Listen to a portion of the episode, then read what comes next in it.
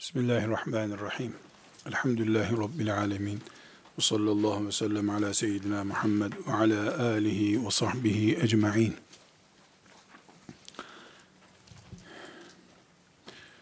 İlmin ibadet olmasını vurguladık. İbadet olduğunu örneklendirdik. Tıpkı namazın farzları, şartları, müstehapları, mekruhları, namazı bozan şeyler bulunduğu gibi, ilmi içinde bir fıkıh, ilim adamının e, yaşam tarzı belirlenebilir.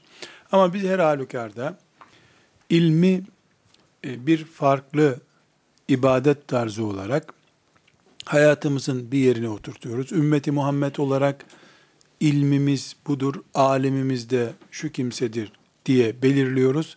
Ondan sonra da e, şimdi burada ilimle ilgili dört farklı noktadan e, ilme bakmak istiyoruz.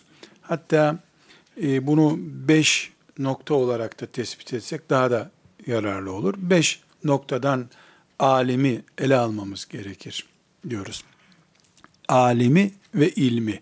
Ancak e, İmam Hatip Lisesi'ni bitirip Diyanet İşleri'nde görev alıp bir camide namaz kıldıranı kastetmiyorum. Resulullah'tan sallallahu aleyhi ve sellem ilmi miras alıp kıyamete kadar Kur'an eksik olmasın insanlıktan diye üzerinde yük bulunan insanı kastediyorum. Başına geçirdiği sarıkla çoluk çocuğunun rızkını temin eden, helalde olsa bir şeyler geçindirmeye çalışanı kastetmiyorum. İkisi arasında fark var. Birinci perspektifimiz, beş perspektiften bakalım diyorum buna. Birinci perspektifimiz, biz alimleri, peygamberlerin varisleri olarak görüyoruz. Ebu Hanife'yi alim diyoruz ama peygamberin varisi olarak görüyoruz. Peygamber sallallahu aleyhi ve sellem altın, gümüş, bakır bırakmadı ama ilim bıraktı. O ilme varis olanlar da onun vekilleridirler. Bununla ilgili e, bir hadisi şerifi Ebu Davud, Tirmizi ve İbn Mace'den beraberce okuyabiliriz. Ebu Davud'da 3641. hadis-i şerif, Tirmizi'de 2682. hadis-i şerif, İbn Mace'de de 223. hadis-i şeriftir. Ve innel ulemâe varasetul enbiyâi ve innel enbiyâe lem yuverrisû dînâran ve lâ dirhemen varrasû el ilme. Femen ahadehu ahade bihazzin vafirin. Buyuruyor sallallahu aleyhi ve sellem Efendimiz. Alimler e, peygamberlerin varisleridirler. E, peygamberler e, altın, gümüş bırakmamışlardır. İlim bırakmışlardır. Kim ilmi aldıysa peygamberden büyük bir nasip kapmış demektir diyor bu hadisi şerif. Beş ilkede e, alimleri değerlendirelim dedik. Birincisi alimler peygamberlerin varisleridirler. Bu şüphesiz e, basit bir ifade değil. Yani bir toplumda herkes vatandaş, herkes Müslüman, herkes camide namaz kılıyor. Ama Medine'de de herkes Müslümandı, herkes namaz kılıyordu.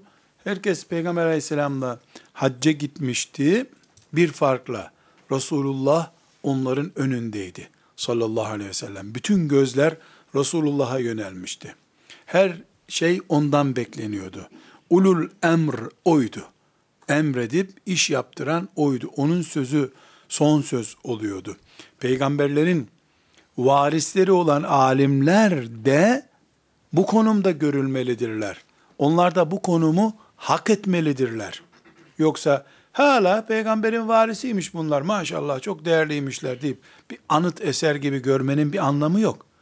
Peygamberin varisi ise nübüvvet hariç peygamberi gördüğün gibi görmen lazım alemi. Nübüvvet hariç onun da peygamberin durduğu gibi durması lazım. Gözlerin alimlere yönelmesi lazım. Alimlerin her şeylerine dikkat etmeleri lazım. Yoksa kuru kuruya hala peygamberin varisiymiş bunlar maşallah deyip e, gideceğimiz bir tarihi bir eser niteliğinde değil, canlı bir örnek niteliğinde alimler. İki, birinci ne dedik? Alimler peygamberlerin varisleridir. İki, dinin ayakta kalması, ilmin ayakta kalmasına bağlıdır. Cehaletin içinde ilk kaybolacak olan dindir, İslam'dır.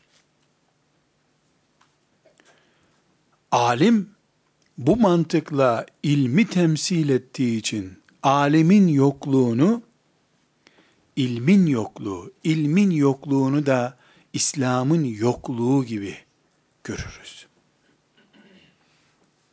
Bu sebeple bir zamanlar ümmeti Muhammed'in hilafetinin kaldırıldığı dönemde hilafetten sonra ardı ardına alimlerin dar ağaçlarına gönderilmesinin e, ne demek olduğunu üzerinden neredeyse bir asır geçtikten sonra anlayan bir nesil olarak biz meydandayız şu anda.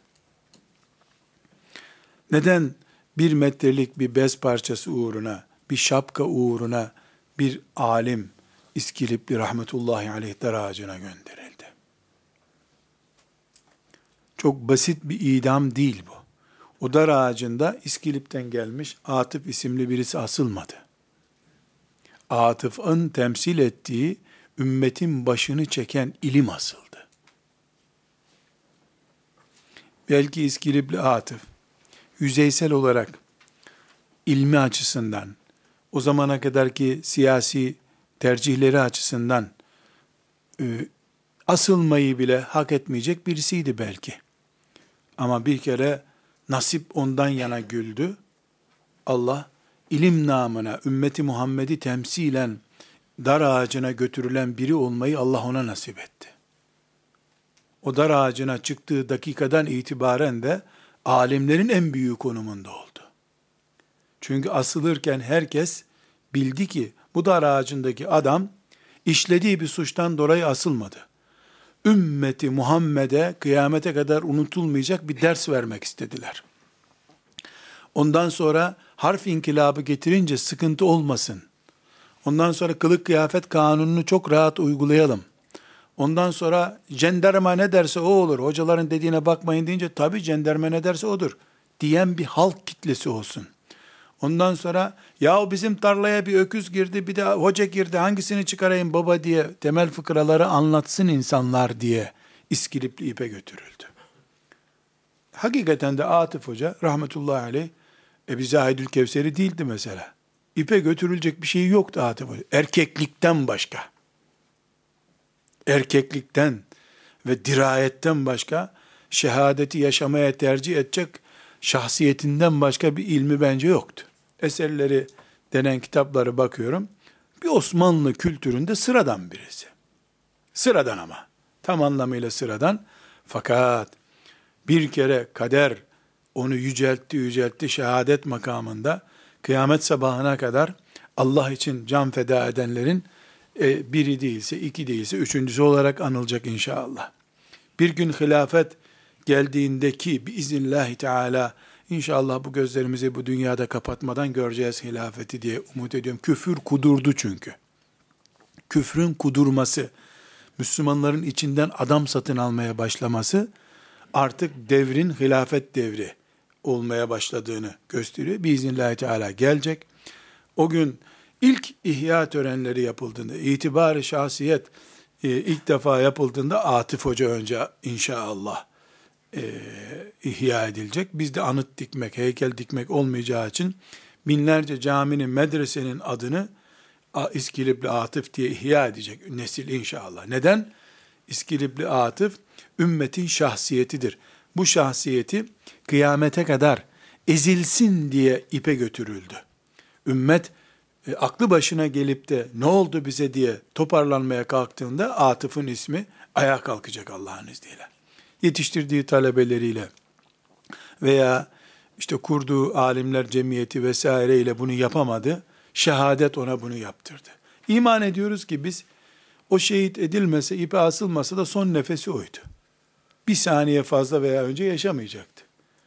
Ama Allah o dirayeti sayesinde, tercih ettiği kaliteli tavır sayesinde onu kıyamete kadar unutulmayacak bir adam haline getirdi. Bu bir şereftir. Herkese nasip olmuyor.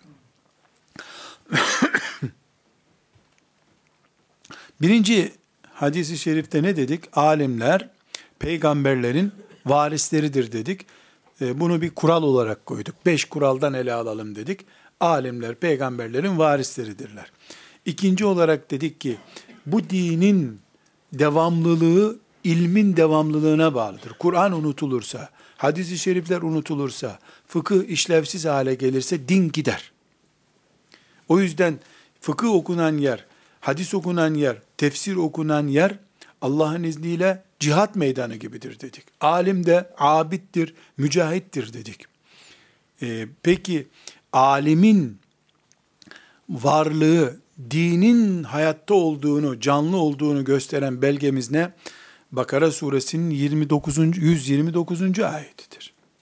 Bakara suresinin 129. ayetinde Allah Teala ne buyuruyor? Rabbena ve ba'ath fihim rasulen minhum yetlu aleyhim ayatike ve yuallimuhumul kitabe vel hikmete ve yuzekkihim inneke entel azizul hakim. İbrahim Aleyhisselam'dan itibaren bir dua var ortada. Rabbim bunların içinde birisini göndersen, bu gönderdiğin onlara senin ayetlerini okusun, hikmetleri söylesin, hadisler söylesin, onları arındırsın. İnneke entel azizul hakim. Çünkü sen azizsin, hakimsin. Yapmak istediğin her şeyi yaparsın, yerli yerinde yaparsın. Bu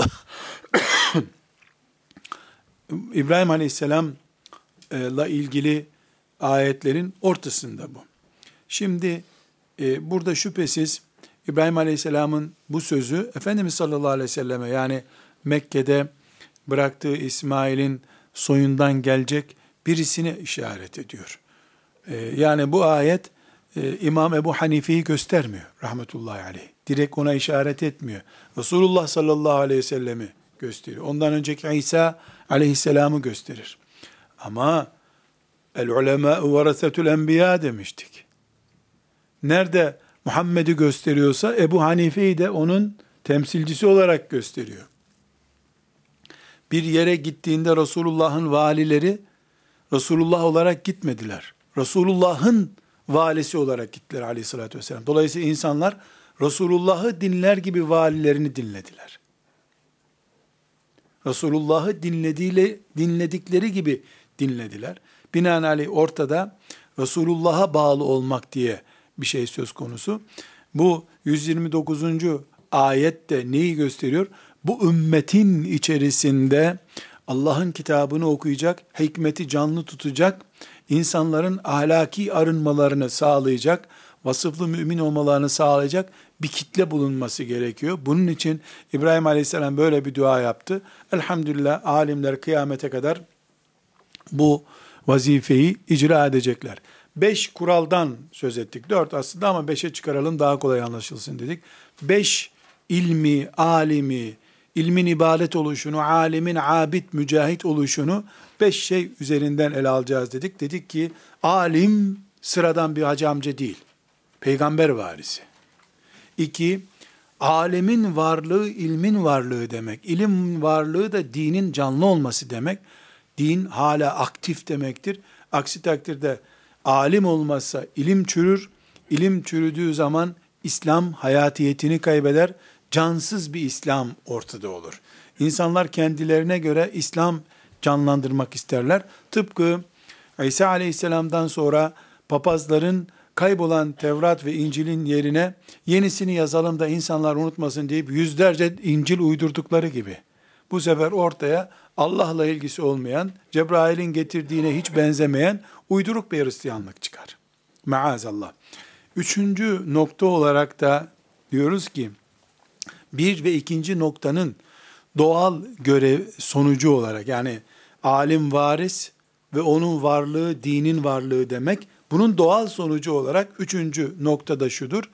Alim ilmini yaymaya mecburdur.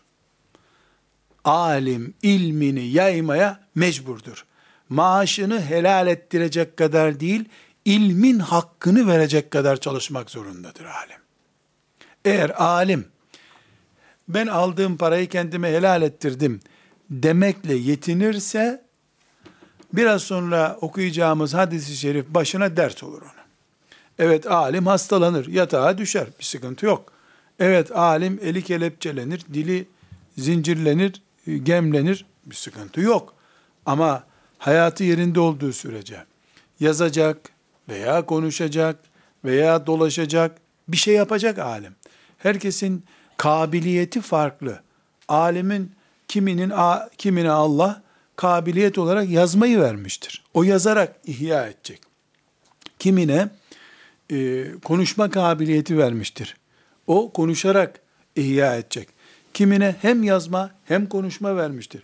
Kimine talebe yetiştirme kabiliyeti vermiştir. Kimine medrese idare etme kabiliyeti vermiştir. Herkes her şeyi yapacak diye bir şey yok. Yani alim illa kitap okutacak demiyoruz. İlla vaaz edecek demiyoruz. İlla e, ders okutacak, talebe okutacak demiyoruz. Herkes farklı ve her şeye ihtiyaç var İslam toplumunda. Herhangi bir e, alan lüzumsuz değil. Medrese idare edecek adamın işi başka. Talebenin derdini anlayacak, e, şeytanın hilelerine karşı tedbirli olacak alim başka. Orada ders verecek adam başka. Hepsi alim ama. Kimlikleri başka. Allah kime hangi kabiliyeti verdiyse o alanda e, özellikle beni Allah seçti deyip çalışacak. Alim ilmini yayacak. Buna mecburdur. Üçüncü nokta olarak da bunu diyoruz. bir örnek sadece e, hem zihnimiz biraz dinlensin. Babam Ömer Nasuhi Bilmen rahmetullahi aleyhle çok oturmuş kalkmış. Belki 20 defa anlatmıştır bana bu hatırasını. Yani sorulan bir soruyu e, bile düzgün cümlelerle anlatamayacak kadar konuşma özürlüydü diyor. Derdini anlatamaz. O derece. Yani mübalağa belki. Mesela bir düğünde tebrik ederim sizi, Allah mübarek etsin demek bile zor bir şeymiş onun için. Ama kitaplarına bakıyorsun rakipsiz mübarek. Masasında derya, mikrofonun karşısında yok. Bu Ömer Nasuh'u bilmen rahmetullahi aleyh için bir eksiklik değil. Neden eksiklik olsun ki? Bu ümmeti Muhammed'in alemi yazarak iş hem de ne kadar çetin bir dönemde kitap yazdı. Allah'ın lütfu da Hukuk-u İslamiye isimli bir kitap yazdı. Fıkhın en ağır konularını çok mükemmel bir şekilde dile getirdi rahmetullahi aleyh. Sonra bu kitabın takrizi ve benzerini basılmasını vesairesini de İstanbul Üniversitesi'nin hukuk fakültesinin üstlenmesi söz konusu oldu. Yani bu Allah'ın Firavun'a Musa uğruna hizmet ettirmesi gibi bir şey. Ama bakıyoruz ki aynı adamın filan yerdeki konuşmasını dinledim diyen birisi yok. Herkes onun kitabından okuyup yetişmiş o dönemde. Fakat hiç kimse ondan bir konferans dinlememiş. Bu bir eksiklik değil. Kabiliyeti olan alanı doldurmuş. Beklediği de budur müminlerin. İslam'ın e, takdir etmiş olduğu a, peygamberin varisi olmak da bunu gerektiriyor zaten. Burada Bakara suresinin 159. ayetinden üçüncü kuralı çıkarıyoruz. Alim ilmini yaymaya mecburdur. Ne kadar alimse hangi kabiliyeti varsa onu yaymaya mecburdur. Ayet ne buyuruyor? İnnellezine yektumune ma enzelna minel beyinati vel huda min ba'di ma beyyennahu linnâsi fil kitabi ulaike yel'anuhumullahu ve yel'anuhumul la'inun. Şu indirdiğimiz kitabı ve hidayeti insanlara açıkladıktan sonra biz bunu gizleyenler, gizlenmesine neden olanlar, onlar Allah'ın lanetledikleridir. Ve bütün lanet edenlerin lanetine uğramışlardır onlar. Peygamber böyle bir şey yapmaz. Yani Allah'ın indirdiği kitabı saklamaz, gizlemez. Gizlemedi zaten. E kime bu ayet o zaman? Yahudi hahamlarına, Hristiyan papazlarına ve Müslümanların alimlerine. Çünkü bu çok büyük bir suç. Müslümanların umudusun sen. Dolayısıyla bu dönem kritik, sürülürüm pürülürüm diye bir sürü gerekçeye dayanarak Müslümanların muhtaç olduğu şuuru vermiyorsan, cihat ayetlerini gizliyorsan, tahrif ediyorsan, yanlış yönlendiriyorsan, bu ümmeti Muhammed'e hıyanettir. Dönem çok zordu. İşte kabuğunu bul, kabuğunun içine sığın denecek bir dönemdi. Ama şimdi gusül abdestini 30 yaşından sonra öğrenen, sen o köyde yaşadığın halde senin gusül abdestini öğretme kabiliyetin imkanın olduğu halde öğretmediğin insanlar gusül abdesti almadan yaşadığı 15 sene için sana lanet ediyorlar Allah'ın kitabıyla sabit. Ve yel'anhumul la'inun. Lanet olsun bize bu, bu cahil bırakanlara lanet olsun. Koltuklarını bırakmamak için dini gizleyenlere lanet olsun. Kimi, kim beddua ediyorsa dünyanın bir yerinde sana gelecek o. Çünkü sen ya ilimle meşgul olmayacaktın ya da Allah seni ilim adamı olarak seçtikten sonra onun hakkını verecektin. Ne dedik? Ee, beş noktadan ilim ve alim konusunun nasıl ibadet olduğunu değerlendireceğiz dedik. Allah alimleri, peygamberlerin varisleri yaptı. Dinin ayakta kalmasını onlara bağladı. Bu görev, dinin ayakta kalmasının onlara bağlı olması görevi, onların ilimlerini kadın, erkek, genç, ihtiyar demeden yayma mecburiyeti ortaya çıkardı dedik. Bakara suresinin 159. ayetinden de bunu çıkardık. Dördüncü noktamız, ilmin ibadet olmasının gerektirdiği dördüncü noktamız, alim olmayanların da alimlerle bir arada olma, alimlerden öğrenme mecburiyeti var. Nasıl alimlerin öğretme mecburiyeti varsa, alim olmayanların da öğrenme mecburiyeti var. Alim öğretmeyerek vebale girer, alim olmayan da öğrenmeye yanaşmayarak vebale girer. Bu da Allah'ın emri. E, Nahl suresinin 43. ayeti, aynı ayetin bir benzeri Enbiya suresinin 7. ayetidir Hem Enbiya suresinin 7. ayeti hem Nahl suresinin 43. ayeti. وَمَا أَرْسَلْنَا مِنْ قَبْلِكَ اِلَّا رِجَالًا نُوحِي اِلَيْهِمْ Senden önce biz hep vahyettiğimiz adamlar gönderdik. Yani hep peygamberlere vahyettik. فَاسْأَلُوا اَهْلَ الذِّكْرِ اِنْ كُنْتُمْ لَا تَعْلَمُونَ فَاسْأَلُوا اَهْلَ الذِّكْرِ اِنْ كُنْتُمْ لَا تَعْلَمُونَ Bilmiyorsanız bilenlere sorun. Bu feselu ehle zikri in kuntum la ta'lemun Enbiya suresinde de var. Burada e, şöyle bir sonuç karşımıza çıkıyor. Bir Müslüman ben Allah'ın dininde e, gusül abdesti nasıl alacağım dair hükümleri öğrenmek istiyorum diyecek. Bir alimde şöyle olacak demek zorunda. İki, iki tarafta yani alim de alim olmayan da mümin ortak yapısıyla ortak alt paydaları mümin olmaktır bunların. Birinin öğretmek, öbürünün öğrenmek mecburiyeti vardır. Öğretmeye yanaşmayan mesul kıyamet günü, öğrenmeye yanaşmayan mesul kıyamet günü. Hiç kimse ayrıcalıklısı değil Allahu Teala'nın. Birine e, bilmediğini öğren diye emretmiş, öbürüne de sana lanet ederim öğretmezsen demiş. Herkes mesul. Neden? Çünkü söz konusu olan Ahmet'in ilim öğretmesi, Mehmet'in de ilim öğrenmesi değildir. Allah'ın şeriatının kıyamete kadar ayakta kalması demektir.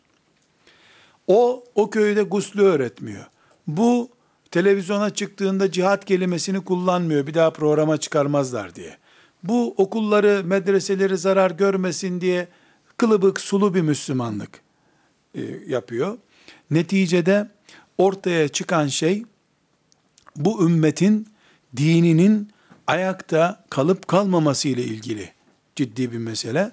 Bu ümmet e, eğer e, korktuğu için cihattan, gençleri üzmemek için filanca spor çeşidinden söz etmeyeyim, e, kadınları üzmemek için de hadisi şeriflerin bir bölümünü gizleyeyim derse, gizlenen şey, örtülen şey, unutturulan şey Allah'ın dinidir. Bir kuşak 25-30 sene bu bilgiden mahrum oldu mu, en az 3 kuşak bundan etkilenecek. Onlar nesil yetiştirecekler. İslam'ın o bölümünden eksik yetiştirecekler. Bir vidası eksik bir araba yola gidemediği gibi bir hükmü olmayan, bir hükmü unutturulmuş İslam'da herhangi bir şekilde ortaya e, İslam diye konamaz en azından. Burada beşinci noktaya geliyoruz. Beş noktadan bu alim ve ilim konusunu değerlendirelim dedik. Beşinci noktamız da şimdi alim peygamberin varisi dedik. Dinin varlığı ona bağlı dedik. Alim ilmini yayacak mecbur dedik. İnsanlar da ona yönelecekler dedik. Bu dört şey şöyle bir sonuç doğuruyor. İlim ve alim sektörel değeri olan bir şeydir. Müslüman toplumda alimlik para eder. Çünkü neden? Adam cennet umuduyla yaşıyor. Adeta o cennete gidişine ait bütün kulvarlar, e, bütün yollar alime açılıyor. Alimin ilminden dünyalık kazanma tehlikesi. Yani cennet yerine para beklentisi, şöhret beklentisi. Bir önceki derslerde e, konuştuğumuz şeyler. Alimin e, makamını koruma düşüncesi. Alemin keyfinden ferahat etmesi ve bunun da ötesinde alimin temel şeriat prensiplerine aykırı şeyler, aklına şeytanın getirdiği vesveseleri insanlara din diye aktarması. Tıpkı bir doktor gibi alim. Hasta önüne geliyor, naçar. Doktor yılan ye dese yiyecek onu. Yani yılanı yersen iyi olun dese tutup koprayı yiyecek adam. Doktor dedi çünkü. Alim doktor gibidir.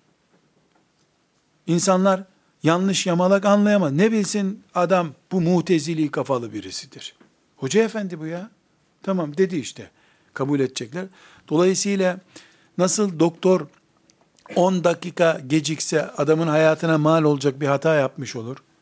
Alemin de 10 yanlış kelimesi bir insanın hayatının, iman hayatının, din hayatının sıfırlanması gibi bir sonuç doğurabilir.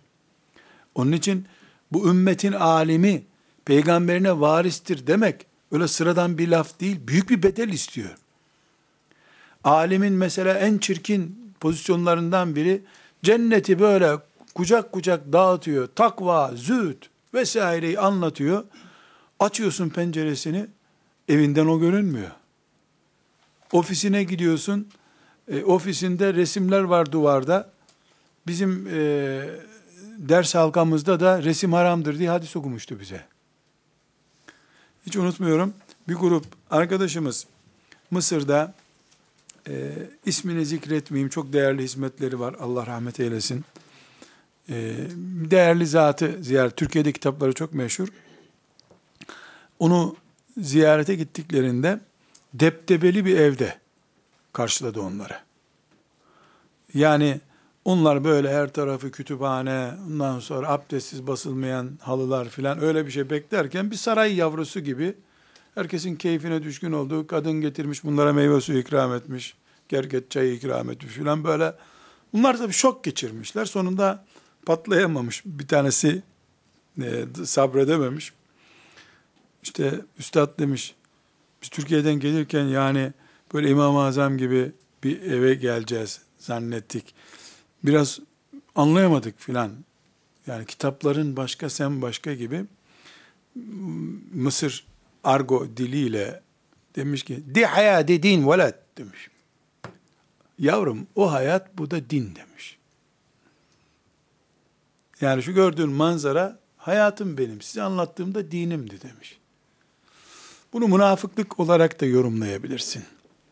Biraz önce sonra okuyacağımız ayetler, hadislerin yankısı da olarak okuyabilirsin. Ee, Yani o arkadaşımız dönüp Türkiye'ye geldikten sonra aylarca bu şoku atamadı üstünden. Onun için bana bir hocamın çok güzel bir nasihati vardı. Ee, bir siyasi bir konu açıldığı bir yerde çok üzüldüm ben. Bir alemin çok berbat bir cümlesi çıktı ağzından. Çok üzüldüğümü anlayınca dedi ki yavrum dedi ben sana bir nasihat edeyim dedi. Bunu dedi bana Fatiha okursun sonra sen dedi. Alimlerin kitaplarını tanı kendileriyle yüzleşme dedi. Bunlar cumhuriyet görmüş alimdir dedi. Kitapları güzeldir dedi. Kitapları iyidir. Bir alemin kitabı çıktım onunla bir daha görüşme dedi. Kitabından istifade edersin. Tabi bu bu Laçka dönemin alimlerinin karakteri. Tamamının da değil şüphesiz. Yani Allah dostu olanlar da var. Ama e, bu ümmet e, kızını, hanımını yolda, çarşıda dolaşırken gördüğü hoca efendiye karşı çok morali kırılmıştır. Borcunu ödemeyip helallik bile istemeyen hocalar bu ümmeti çok üzmüşlerdir. Onların yüzünden çok insan haramı normal görür olmuştur. Anlattıkları şeyleri yaşamayan insanlar kahretmiştir bu ümmeti. Bu sebeple beşinci noktamız alimlik tam anlamıyla risktir. Bu riski alim de bilerek Allah beni çok büyük bir imtihanla imtihan ediyor. Ee, dolayısıyla ben büyük bir risk üzerindeyim. Buzlu bir zeminde yürüyorum diye bilecek alim. Mümin de alimin de insan olduğunu, beşerden bir beşer olduğunu, masum bir peygamber olmadığını, keşke ilmi gibi olsa ama değilse ne yapayım ben ilmini alırım, balını alırım, çiçeğini de ineğe yem olarak bırakarım. Ne yaparsa yapsın diye düşünebilmeli. Yani müminler de kahrolma yerine biz hak etseydik Allah bize Ebu Hanife gibi hem mücahit hem alim birini gönderirdi diyebilmeliler. Ya Ebu Hanife gibi değil bunlar. E mübarek sen de zaten Ebu Hanife'nin talebeleri gibi değilsin. Burada çok veciz e, bir hadis düzeyinde bilmiyorum ama yani bir menkıbe bilgisi olarak biliyorum. Çok da hoş bir sonuç. Dolayısıyla hadis olması da gerekmiyor. Ee, Hz. Ali radıyallahu anh döneminde bildiğiniz gibi çok e, büyük fitneler oldu. E, aynı fitneler Ebu Bekir ve Ömer döneminde yoktu. Osman'ın son döneminde vardı ama Ebu Bekir ve Ömer dönemi güllük gülistanlık denebilecek bir dönemdi. Ali radıyallahu anh ümmetin başı tabi. Birisi gelmiş şimdi sen bu işi beceremiyorsun ama diyecek fakat Ali'den de utanıyor. Demiş ki ona ya emir müminin demiş. Ben Ebu Bekir'le Ömer dönemini rastladım. Ne mübarek günlerdi ya. Çok iyi idare ediyordu demiş. Bu cümlenin altında yani sen beceremiyorsun yatıyor. Ona buyurmuş ki, buyurulacak bir söz bu çünkü. Doğru söylüyorsun demiş. Ebu Bekir'le Ömer'in arkasında ben vardım çünkü demiş. Benim arkamda da sen varsın demiş. Bu muhteşem bir söz, buyurulacak bir söz. Radıyallahu anh. Hadis düzeyinde bir bilgi olmadığı için filan kaynaktan demeyeceğim. Ben de böyle bir derste dinlemiştim belki 30 sene önce. Alim Ebu Hanife olsun. Sen Ebu Yusuf musun? Yani sen hak ettin de Allahu Teala vermedi. Böyle mi diyeceğiz? Ebu Bekir Ali'yi hak ediyordu. Allah Ali'yi ona vezir olarak verdi. Alimlerimizin dünyaya tenezzül etmeyen, da din da dünya velet demeyen bir tip olmaları elbette müminlerin olması gereken durumdur. Ama Allah şükrü yapılmayacak bir nimeti niye versin? Hala zeki olacak çocuklarını tıbba mühendisliğe ayıran, orta halli çocuklarını iyi ihtimalle Kur'an ilimlerini ayıran bir ümmete Allah niye bu Hanife'yi versin ki? Hak etmediğini verse Allah zulmetmiş olur. Biz inna Allah la yugayyiru ma bi kavmin hatta yugayyiru ma bi enfusihim e, sözünü unutmayacağız. Hatta yugayyiru ma bi enfusihim. Siz değişirseniz Allah değişecek. Görürse Allah bu ümmet varını yoğunu Kur'an ilimlerine harcamak istiyor. Eh bak o zaman nasıl e, veriyor Allah. Ama ümmeti Muhammed e, hurda olarak, defolu olarak görüyorsa şeriat ilimlerini, hep işte onun çocuğu doktor olsun, bütün zeki çocuklar hafız olsun ondan sonra. Ama onun çocuğu doktor olması lazım, yoksa tıp gider elden. Herkes böyle görüyor. Tabi herkesin bu sefer rüyası doktor olması, mühendis olması çocuğun. Hasbunallahu ve ni'mel vekil diyoruz. Bu beşinci maddemiz olan ilmin ve alimin e, ayak kaydırması, buzlu zeminde sürekli yalpalayarak yürümesi, ümmeti Muhammed'in başına büyük bir faturadır, büyük bir risktir, bir afettir. Buna karşı tedbirli olmamız gerekir. Sözünün kaynaklarından da zikredeyim. Bakara suresinin 44. ayeti. اَتَأْمُرُونَ النَّاسَ بِالْبِرِّ وَتَنْسَوْنَ أَنْفُسَكُمْ وَاَنْتُمْ تَتْلُونَ الْكِتَابِ اَفَلَا تَعَقِلُونَ İnsanlara iyi olun, takva olun diyorsunuz, kendinizi niye unutuyorsunuz? Siz halbuki kitabı siz okuyorsunuz ey alimler. Kitabı siz okuyorsunuz. onlar kitabı okumadıkları halde sizden dinledi, dinliyorlar, iyi olun diyorsunuz onlara. Siz kendiniz kitabı okuyorsunuz, e niye siz iyi olmuyorsunuz? Efela teakilun? Sizin kafanız yok mu? Yani bunun bir hesap konusu olacağını düşünmüyor musunuz? Bu beşinci noktaya işaret. Yine Tevbe suresinin 34. ayeti Ya eyyühellezine amenu inne kesiran minel ahbari ve ruhbani le yekulun envalen nasi bil batili ve yasuddun an sebilillah. Ey iman edenler! Ey iman edenler! Bu bize hitap.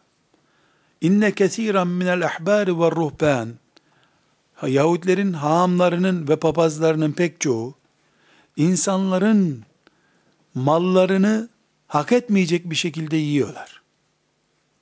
Ruhbanlıklarını, haamlıklarını kullanarak bu zekatı ver, sadakayı buraya ver deyip yönlendiriyorlar. Bina yaptırıyorlar insanlara, o binaya kendileri oturuyorlar. Beytül Makdis'e yapıyoruz diyorlar ama kendileri oturuyorlar orada. Ve yasuddûne an sebilillah. O varlıkları zaten Allah'ın yolunu tıkatıyor. Dikkat edin. E peki hahamları anlattı Allah, papazları anlattı ama müminleri anlattı. Müminleri anlattı. Yani onlar böyle yaptı da Allah'ın peygamberinin varisi olma hakkını kaybettiler. Bu konudaki hatanın sonucu budur. Haberiniz olsun demiş oluyor ayet. Ali İmran suresinin 187. ayeti var. Ve idakadallahu misakallezine utul kitabe letubeyyinunnehu linnâsi ve la tektumûneh fenebeduhu verâ'a zuhûrihim veşterû bi semenen qalîlâ febi'se mâ yeşterûn. Allah kendisine kitap verdiklerinden söz almıştı. Bunu insanlara açıklayacaksınız, gizlemeyeceksiniz. Tamam mı? Demişlerdi. İlim bu demek yani. Böyle alim olmak demek, Allah sana kitabını ezberletecek demek, Allah sana peygamberin hadislerini ezberletecek demek bu demektir. Böyle bir söz aldı Allah senden. Fenebezuh. Bu sözü geriye attılar. Fenebezuhu vera'a zuhurim. Eh, attı. Sözleşmeyi yırtıp attılar. Veşterav bihi semenen kalila. Allah cennet verecekti onlara bu sözleşmenin gereği olarak. Onun yerine çok basit bir şeyi tercih ettiler. Maaş. Maaş. Eşantiyon. Koltuk. Ünvan. Basit bir şeyi tercih ettiler. Mâ yeşterun. Çok kötü bir şey satın aldılar. Çok kötü bir şey satın aldılar. Demek ki beş noktadan ilmin ibadet, alimin de abid olduğunu gördük. Bu beş noktayla baktığımızda neden ilmin ibadet, neden alimin de mücahit, abid bir insan düzeyinde görüldüğünü anlarız dedik. Şimdi bütün bu anlattıklarımızdan Şöyle bir sonuç çıkıyor. Demek ki bizim alimden nasibimiz yokmuş. Nasıl Mescid-i Aksa kafirlerin, Yahudilerin elinde esir düştüyse alimler de gitti. Ne, biz nasipsiz nesiliz. Bu yanlış bir şey. Neden? Elhamdülillah bu anlattığımız bir yoğunluktan kaynaklanıyor olabilir ama ümmetin alimlerinin tamamı böyle değil. Hala Ebu Hanife'nin sinyallerini veren, Ebu Hanife'den aktarımlar yapan alimler var. Bize cihadı hatırlatan alimlerimiz var. Bütün alimler koltuğu uğruna Allah'la yaptığı sözleşmeyi yıpratıp atmıyorlar. Evet büyük bir yoğunluk, büyük bir e, kısımda böyle bir sıkıntı var. Ama tamim yapmak, yani genelleştirip hepsi böyledir demek batıl bir şey olur. Hepsi böyle olsa zaten yarın olmazdı bu dünyanın. Tamamını aldıysa alimlerin Allah, sefih süfehanın elinde kaldıysa ilim, zaten İsrafil aleyhisselam da alarm veriyor demektir. İş bitti ondan sonra. Biiznillah öyle değil. Ama ilim ibadet olduğu için tıpkı hacca insanlar riyayı bulaştırdıkları gibi ilme de büyük bir riya ve bu benzeri sorun, tehlikelerin bulaştırılması söz konusu. Bu nedenle biz tedbirli olalım, hep böyledir deyip genelleme yapmayalım ama bu uçurum, bu çığ yukarıdan doğru düşmeye başladı. Aman altında kalırız, dikkat edelim diyoruz. Bu birinci nokta. İkinci nokta, yani biz bir e, afeti konuşuyoruz. Mesela bir doktor gelip kanser konusunu konuşuyor, kanserolojon maddeleri konuşuyor, tedbirleri konuşuyor. Şimdi doktor öyle konuşunca insan Allah Allah ekmek de yesek kanser yapıyor. Deterjanla elini yıkıyorsun kanser yapıyor. Bitti ya biz intihar edelim demiyor herhalde. Evet böyle bir sıkıntı var ama tedbir alınabiliyormuş. Doktor bey tedbirden söz ediyor zaten. Diyoruz. Bu sebeple burada biz e, bir alim profili çizdik. Alimi bir yere oturttuk. Peygamber varisi dedik. Bunun bir faturası var dedik. O faturayı konuştuk. Ama genelleme yapmadık. Bütün alimler 1925'ten sonra İskilipli'den sonra alim kalmamıştır, bitmiştir hepsi diye diplomalarını, icazetlerini lağvedecek halimiz yok herhalde. Bu cahillik olur böyle bir şey yaparsak. Ama bir beklentimiz var ümmet olarak. Ümmeti Muhammed olarak bir beklenti içerisindeyiz. Umutla bekliyoruz. İsteğimiz var. Çocuk velilerinin beklentisi var. Gençlerin beklentisi var e, bu, bu beklentiye nasıl cevap vermemiz gerekir? Bunu konuşuyoruz. Burada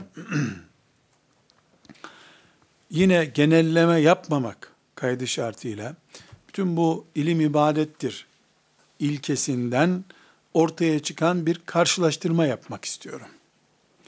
Bu karşılaştırmayla maksadım yani bizim beklediğimiz alim ve mevcut göze batan sorunlu alim yahut da Ebu Hanife tipi, tipinde alim ve koltukçu alim.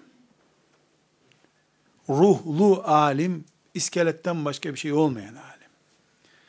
Emeği ümmeti Muhammed'e enerji olan alim, raflar dolduran alim. Bunlar arasında bir karşılaştırma yapabiliriz. Burada birkaç başlık altında e, karşılaştırma yapıyorum. Özellikle arkadaşlar defaten vurguluyorum. Bir daha vurgulayayım. Nerede bir alim kılıklı varsa aha onu tarif etmiştim diye bir fitneye sebep olmamaz gerekiyor. Zihnimize böyle bir kargaşa olmasın. İdealimizi ve mevcudu karşılaştırıyorum. Yoksa e, kesin kurallar koymuyoruz, koyamayız da zaten. Kardeşler, selef alimi, yani Ebu Hanife düzeyindeki alimler, ilim deyince Kur'an ve Kur'an'la bağlantısı olan şeyi anlıyorlardı. Bu ilimle bilimin bir miktar ayrı mı acaba diye sorulabileceği bir noktadır. Coğrafyayı reddetmediler. Matematiği de medreselerinden kaldırmadılar. Ama matematiği Kur'an'a hizmeti kadar ölçtüler. Matematiği Kur'an'a hizmet ettirdiler. Kur'an'ı Ramazan'da sadaka toplamak için matematiğe hizmet ettirmediler. Eski alimler ya da orijinal alimler veya idealimizdeki alim, ilim deyince Allah'ın kitabı Kur'an, o Kur'an'ın hizmetinde hadisi şerif, hadisi şerifin hizmetinde diğer ilimler diye bir sıralama yaptılar. Mevcut ilim anlayışında ise ilim okunan her şeyin adıdır.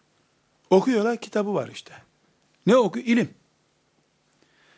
Bu anlayış doğrudur yanlıştır konuşmuyoruz. Ama Ebu Hanife'ye göre ilim Kur'an ve Kur'an'a bağlantısı kadar her şey. Şimdi ise ne okuyorsan o ilim.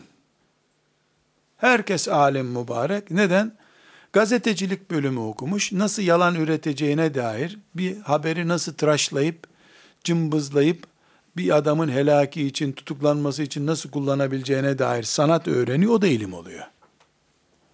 Yokluğu manasında söylemiyorum. Ama böyle kullanan da diploma alıyor. Onun için bunu söylüyorum. Birinci nokta bu. İkincisi,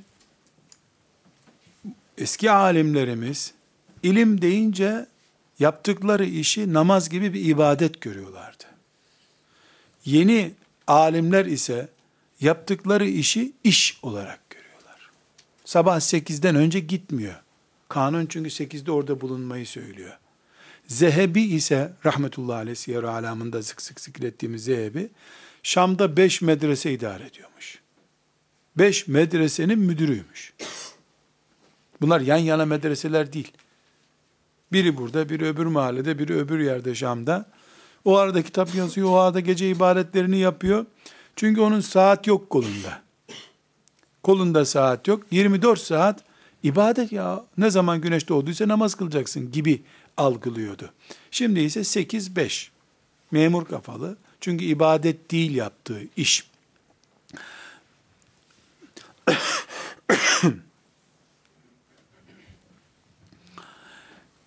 İkinci, üçüncü olarak sözünü ettiğimiz alimler ilmi hiçbir zaman basamak olarak kullanmamışlardır. Yani dikkat edin Ebu Hanife'yi hep örnek veriyoruz rahmetullahi aleyh şefaatine nail olmak için inşallah. Ebu Hanife ilme basıp alim olduktan sonra şöyle bir Bağdat kadısı olalım diye gerilmedi. Gel Bağdat kadısı ol diye kabul etmediği için üstelik zindana atıldı. Yani çıkarıp diplomalarını bu diplomam işte ben buradayım demediler hiçbir zaman. Gizlediler diplomalarını. Yok yok ben anlamam bu işten dediler. İlim onlar için basılıp başka yere yükselecekleri bir şey değildi. İlim onlar için Allah'a yükselecekleri, miraç edecekleri ibadetti.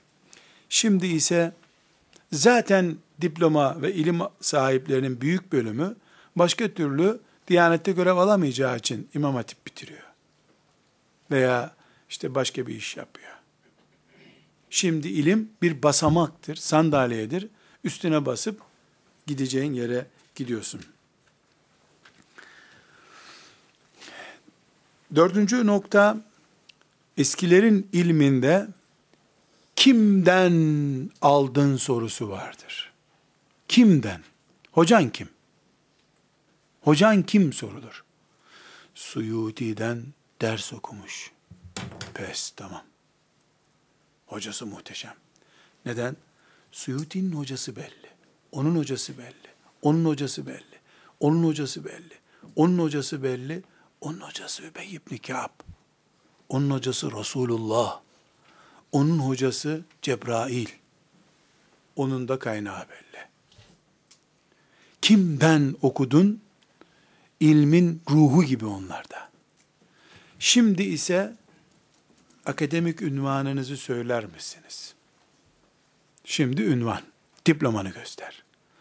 İstersen fotokopi olsun, zaten diploma olsun canım. Nereden aldın? Çölde buldum. Sen tamam üstünde adın yazıyor mu? Yazıyor. Çok basit bir örnek arkadaşlar.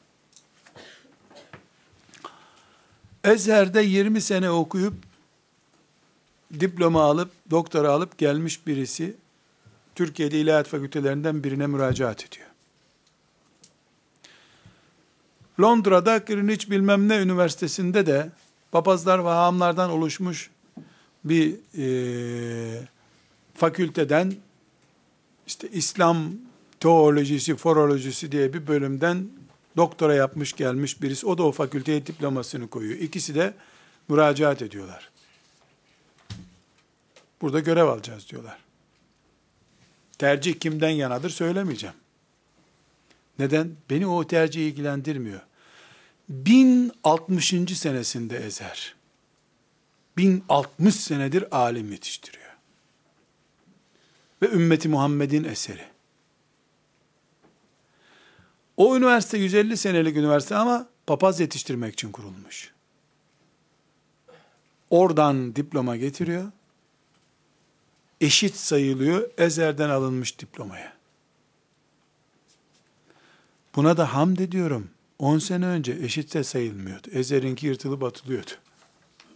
Ne hale geldik? Elhamdülillah şükürler olsun sayılıyor Ezer'inki hiç olmasın. Bunun kusuru sakallı Ezerlilerden öğrendiği için diploması he, oluyor. Öbürü papaz sakallılardan öğrendiği için değerli kabul ediliyor. İşte karşılaştırmamızın nedeni bu. Hocan kim? Değerli değil artık. Diploman nerede? Burada. Nereden aldın? Ne önemli ya? Gök'ün tanıdığı bir diploma mı? Doğru, tamam. Hadi otur aşağı keyfine bak, ilmine bak. Kabul ediliyor.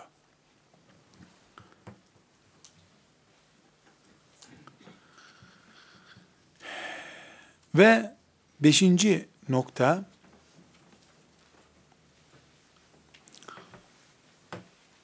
önceki alimler halkın camisinde görülen insanlardılar. Şimdiki alimleri ofisinde ziyaret edebilirsin. Tek tük alim biliyoruz. Yatsı namazını mahallesindeki camide kıldığı için isteyen orada onu görebiliyor. Güvenlik nedeniyle mahalle mescidine çıkmayabilir bir şöhretli bir alim olabilir. Ama hiçbir alim de mi mahalle mescidinde görülmez? Bu eski ile yeni arasındaki çok ciddi bir fark. Altıncı nokta, önceki alimler, ilimde ağırlaştıkça ahiret korkuları arttı. Şimdiki alimlerin ise ilimleri, ünvanları çoğaldıkça dünyaya bağları çoğaldı. Hepsi için geçerli olmadığını söyledim zaten. Ama her gözümüze çarpan da böyle olursa biz de böyle deriz. Ve bir noktadan daha tespit yapabiliriz. Önceki alimler kafire benzemeyi zillet kabul ediyorlardı. Yaşantıda da her şeyde de. Şimdi sevgili arkadaşlarım kafire benzememeyi kompleks görüyorlar. Modern alim denmez diye sakal bırakamıyor. Sakalın sünnet olduğu ile ilgili de 5-10 hadis yazmış kitaplarında. Haramdır, helaldir gibi bir şey söylemiyorum. Sadece bir basit örnek olarak kravatsız hadis dersine gelemiyor. Yani molla görüntüsü vermeyelim burada diyor. İlminin ağırlığıyla gönülleri fethetme yerine görüntüsüyle göz doldurmaya çalışıyor. Ebu Hanife'nin döneminde kravat olsaydı, bunu zorla takacaksın denseydi, takardı ama onunla intihar etmek için. Affet beni ya Rabbi deyip intihar ederdi herhalde. İntihar etmek caiz olsaydı. Bu fark sadece ele alınsa, neden, neden sorusunun yüzlerce cevabı çıkar bundan. Kompleks var. İlim, vahiy bilgisi, Resulullah'tan duyup yaydıklarımız onurlanmak için yeterli olmuyorsa, çok işimiz var bizim. Alimlerin çok işi var ya. Bitmez tükenmez onların işi demektir. Bir mümin, değil alim, sıradan bir müminin ilmi yeterli bulması lazım. Kalbi yerden göğe kadar onurlu, huzurlu olması için. Maalesef alimlerimizin bu konuda bir eksikliği var. Verdiğim örnek yani kravat örneği, sakal örneği gereklidir, gereksizdir açısından değil. Ama unutulmaması gereken çok basit örnekler bunlar. Çünkü onlardan daha ağır kalpte zilleti gösteren belki akide açısından tehlikeli olan bir sorun da var. Olabilir. Her halükarda kardeşler ilmin ibadet olduğunu, alimin abid, mücahit sayıldığını, bunun ciddi sonuçları olduğunu, topluma ve aleme yansıması gereken sonuçlar olduğunu, bugün bize kadar gelen hadislerin, ayetlerin, tefsirinin, fıkhın bu mantıkla ele alındığı için bugüne kadar elhamdülillah taşındığını, bundan sonra da ancak bu ruh haliyle e, taşınabileceğini vurgulamak için bunları tespit ettik.